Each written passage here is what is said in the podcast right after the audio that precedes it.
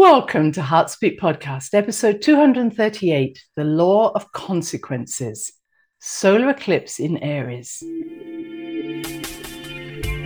Welcome to the HeartSpeak Podcast, where valuable insights are shared that bypass the mind and resonate with the heart. Listen, open your heart, become inspired, find the joy and fulfillment that awaits when you follow your heart. And now, here's your host, Doctor Christine Page. Well, hello there, wherever you are in the world. It's good to be with you.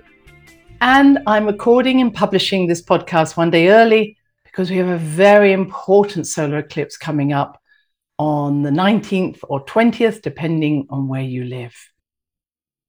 So let's just look at why this is so important.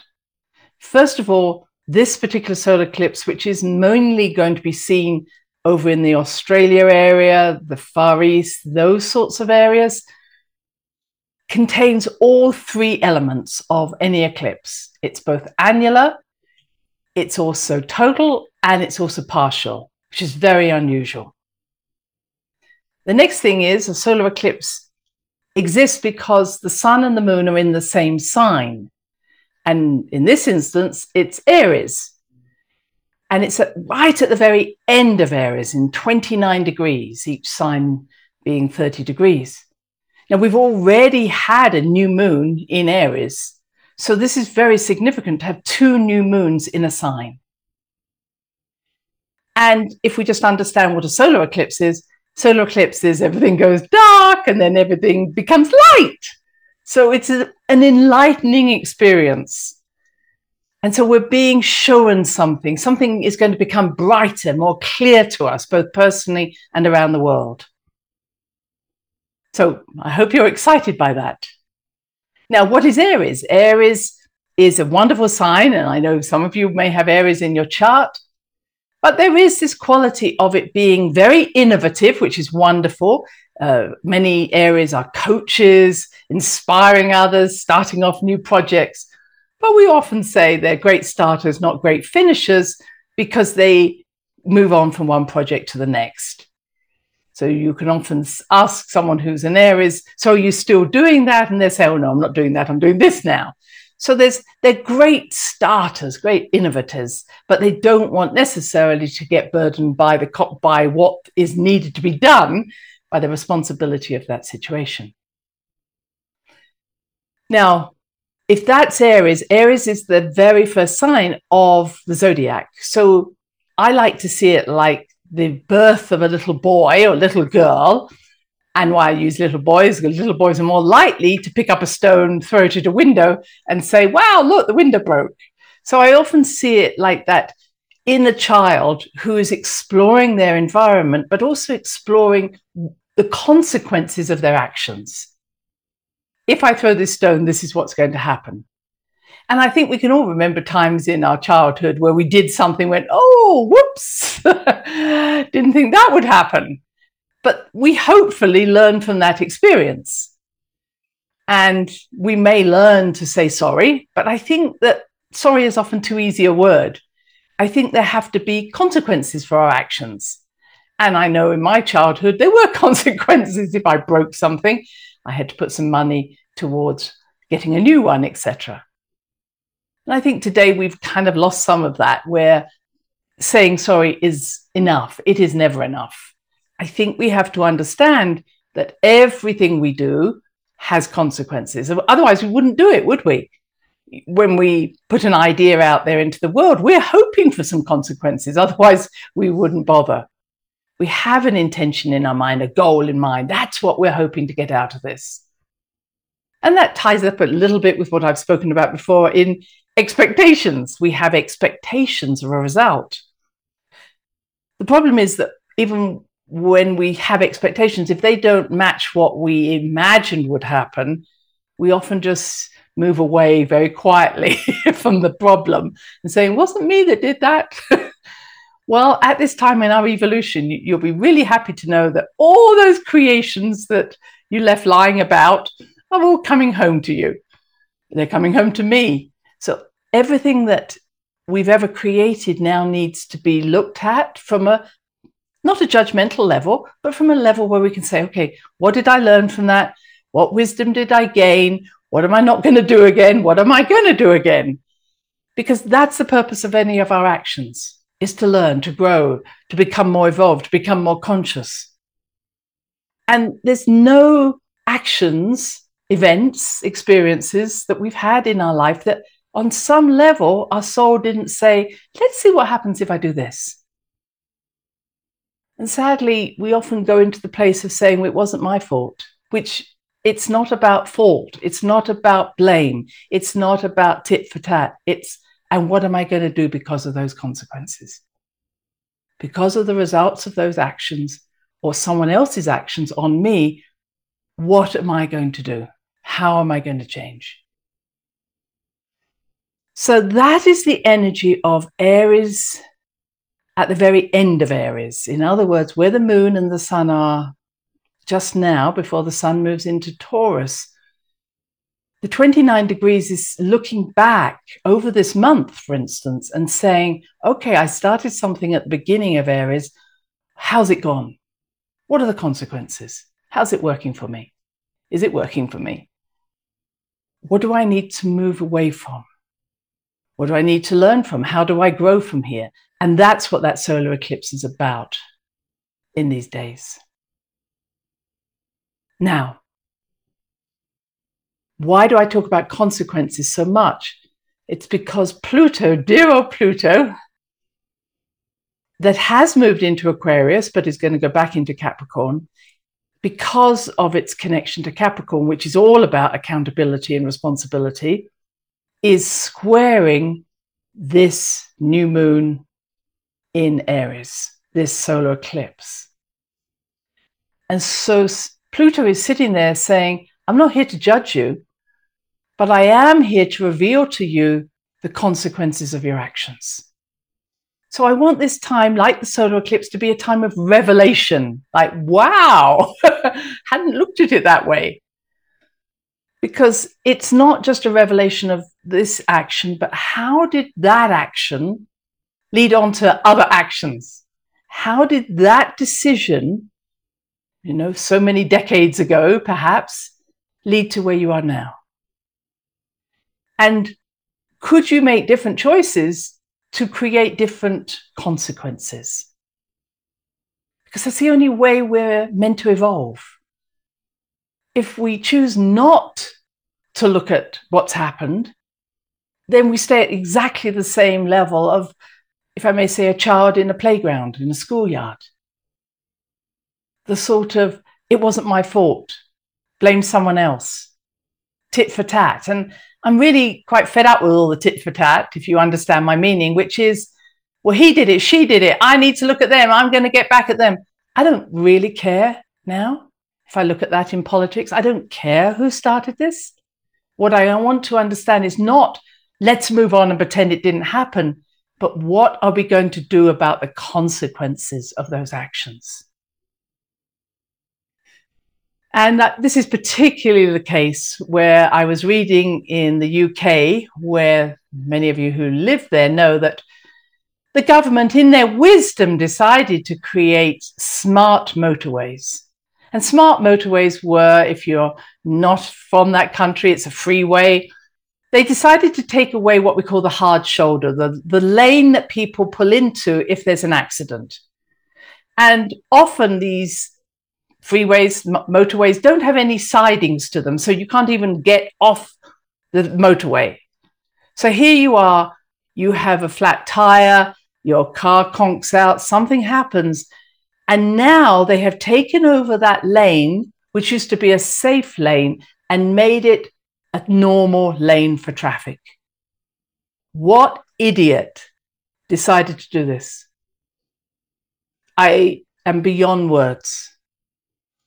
And this was the grand plan, twenty, whatever, twenty thirty. By then we'll have all the motorways smart, because this will help the congestion on a motorway by creating another lane. Oh, look, there's a lane we could use, the one that most people stay safe in. Well, so many years on, from horrendous deaths, hor- horrendous accidents where these poor, poor people had nowhere to go, They have now decided to drop the scheme. Oh, it didn't work. A few people died. And last time I was over in the U K, I saw that they had created what we call lay-bys. I think I can't pull out that you, if you could get there, you, oh, that would be great. But what about your car? You can't lift the car and put it in the lay-by if it's a mile away. I'm horrified by the insensitivity, the lack of forethought, the lack of committees or pilot schemes or whatever one needs and decent research to actually be able to do this using, one could say, common sense. Anybody could have told this was going to be a disaster. And at the same time, I could look at the vaccine program. Whether you got vaccinated or not, I don't care. What I care about is there are millions, I'm going to say that, not just thousands, it's got to be millions of people adversely affected by these vaccines. Many, many thousands have died. Many are handicapped and, and will never be able to go into useful work again or even go to work, many of the youngsters. What happened with the pilot scheme? What happened with the idea that let's test this vaccine out and give it a proper test and look at the consequences of those tests, the results? But if you've followed anything, you'll see that even the people in the tests, in the pilot studies, once they got sick, they were ignored. Oh, it's it's not a problem. They, they are so ignored. This poor girl who I've been watching on Del Bigtree, she was put in a psychiatric unit because she couldn't be that paralyzed. She couldn't be have them, those many problems. It must be in her mind. I, I can't even start to imagine what that must be like to be both the girl, her parents, her family. And I think of the thousands of people who have lost loved ones because someone doesn't care. And I know that as a doctor myself, one person dying was enough for me. One person should stop the whole program and say, no more. And anybody who says it doesn't matter because we saved a lot of lives, for that family, that doesn't mean anything. And we all know that that vaccine program didn't save a whole lot of lives. And so when we're looking at consequences, I'm saying, what happened? And I was reading about unintentional consequences, which is an economic term, came out from the sixteen hundreds, apparently, where economists would look and say, well, there were always unintentional consequences. Well, that's okay for you to say, but when it comes down to someone's life or someone's livelihood or someone's children, surely those un- unintentional consequences are very different from, oh, I don't know, some economic problem. And you, you might say that's as important, but someone's life. And they said that usually those, un- those unintentional consequences are as a result of we want economically to have profits. And as long as the public stay ignorant, then we're all going to be fine. And that's exactly what's happening now. And this article I was reading said, well, you know, nobody surely would just work for the benefit of other people. They would be stupid to do that. Of course they work for their own economy. Well, I know a lot of people who do wonderful work for the good of mankind and from their hearts. Everybody isn't driven by economy. And yet that's how I've understood now that people who I thought would want the best for their, their people really just want the best for their economy and, and often their own economy, not necessarily someone else's. And I was listening to Elon Musk being interviewed, and he spoke about another internet C E O he was talking to who came back at him when he said, when Elon Musk said, well, what about people? What about the consequence of, to people about A I? And this man said, well, you're a speciesist, which I'd never heard the word, but it meant you're more interested in the species than you are in economy. And Elon Musk went, well, yes, I am interested in the survival of this species more than the development of A I in my own financial purse. And I think that's where we're at. It's being given an understanding of, but we're doing this for the betterment of the world or the betterment of the planet, but with so little knowledge, really knowledge of what are the consequences and accountability for those consequences. And I was listening or talking, I was with um, some wonderful doctors from Japan recently, and they were telling me about the education system there, or they were sharing. And education is really important in Japan, as it is in many cultures. But it's got so important that children spend all their time indoors, often on, on games or, or, or some sort of computer that allows them to be educated, and they never go outside. And Japan has one of the highest levels of individuals who never leave their homes. They literally cannot leave home. And, and many children are getting stuck in their houses, not because they can't get out, but they don't want to. They're so fearful of the outside world, of meeting with people. And the figures were, this just amazed me, that fifty percent of children had never seen a sunset or a sunrise. fifty percent of children had never seen a sunrise or a sunset. And that when this doctor brought corporate employees to his place, his retreat, and gave them a match, and probably a matchbox, but said, light a fire, the majority had no idea how to light a fire or what sort of wood to use or how to start a fire, even given a match. And he also gave the example of a child asking a child, where do fish come from, or what does a fish look like? And the child who drew a sushi. No idea what a fish looked like. And I think that's where we're going. And that disconnect from the earth, from Mother Earth, is a consequence where it could be seen that education is more important than the outside world. And in other cases, it's not just education. It can be my child's happiness is better than getting them into the outside world. So if they want to play on their computers, that's fine with me. Or if they don't want to go out, that's fine with me. It isn't, because there's something different. I think that uh, looking at this, it's got a consequence that says there on your computer when you're playing games, you are the master of this. You are the Lord and Master. You can do whatever you want. But out in the big wide world, it's very different. And I think being placed, not only because I think being outdoors has so many health benefits, and obviously I'm very keen on connecting to the spirit world, but I think it also makes us realize just how small we are in the big scheme of things. But when we're in our little world, we think we are gods and nothing can touch us. I think that needs to change. So my final piece on this was thinking about also those of us who are oversensitive to the possible consequences of an action. So there are those who are sociopaths who don't really care about the actions or, or their actions having consequences.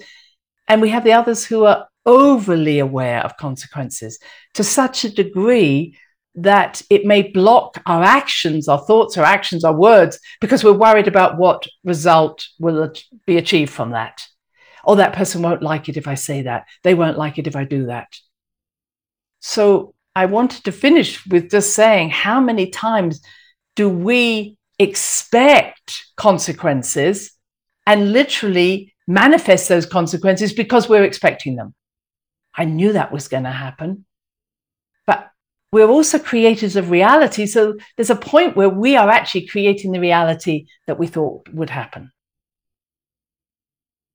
So can we be both accountable for the consequences, which is a brave thing to do, and we all need to do it, and it's very Aquarian, but also can we be free from the expectations or the worry of the consequences? Like, I'll take the consequences, but I'm going to speak out. And that's the power. or I'm going to do this, I'm going to make this action, and I'm going to be aware of the consequences. I'm going to take responsibility for those consequences, and I'm going to do this. That's the power, where you are empty of all those expectations, all those worries. So you're clear in your mind, open in your heart, and fully responsible for what's going to happen. That should be true for all of us.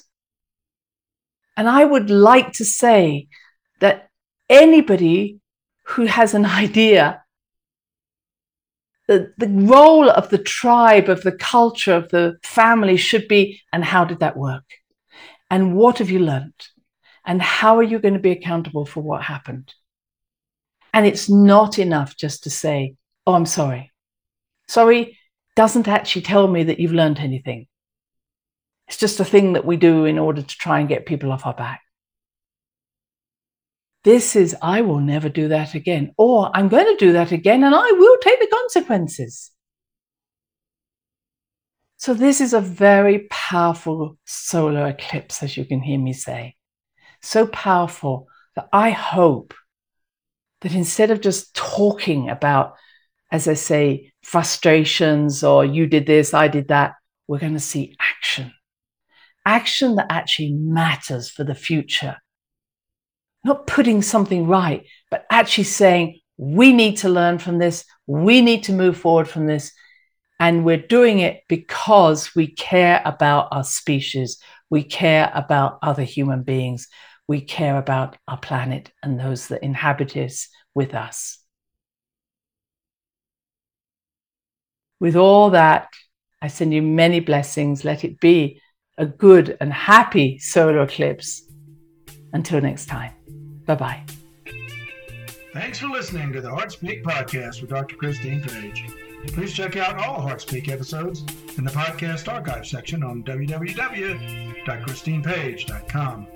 HeartSpeak is also available on iTunes, Spotify, Google Podcasts, Stitcher Radio, and now playing on Amazon Music and iHeartRadio. You can also watch the archive podcast on Christine's channel, on YouTube, and now on Rumble. Connect with Christine on Instagram, LinkedIn, and Facebook, including her newest Facebook group, The Great Mother Calling. You share with family, friends, colleagues. Join us next time for another edition of HeartSpeak.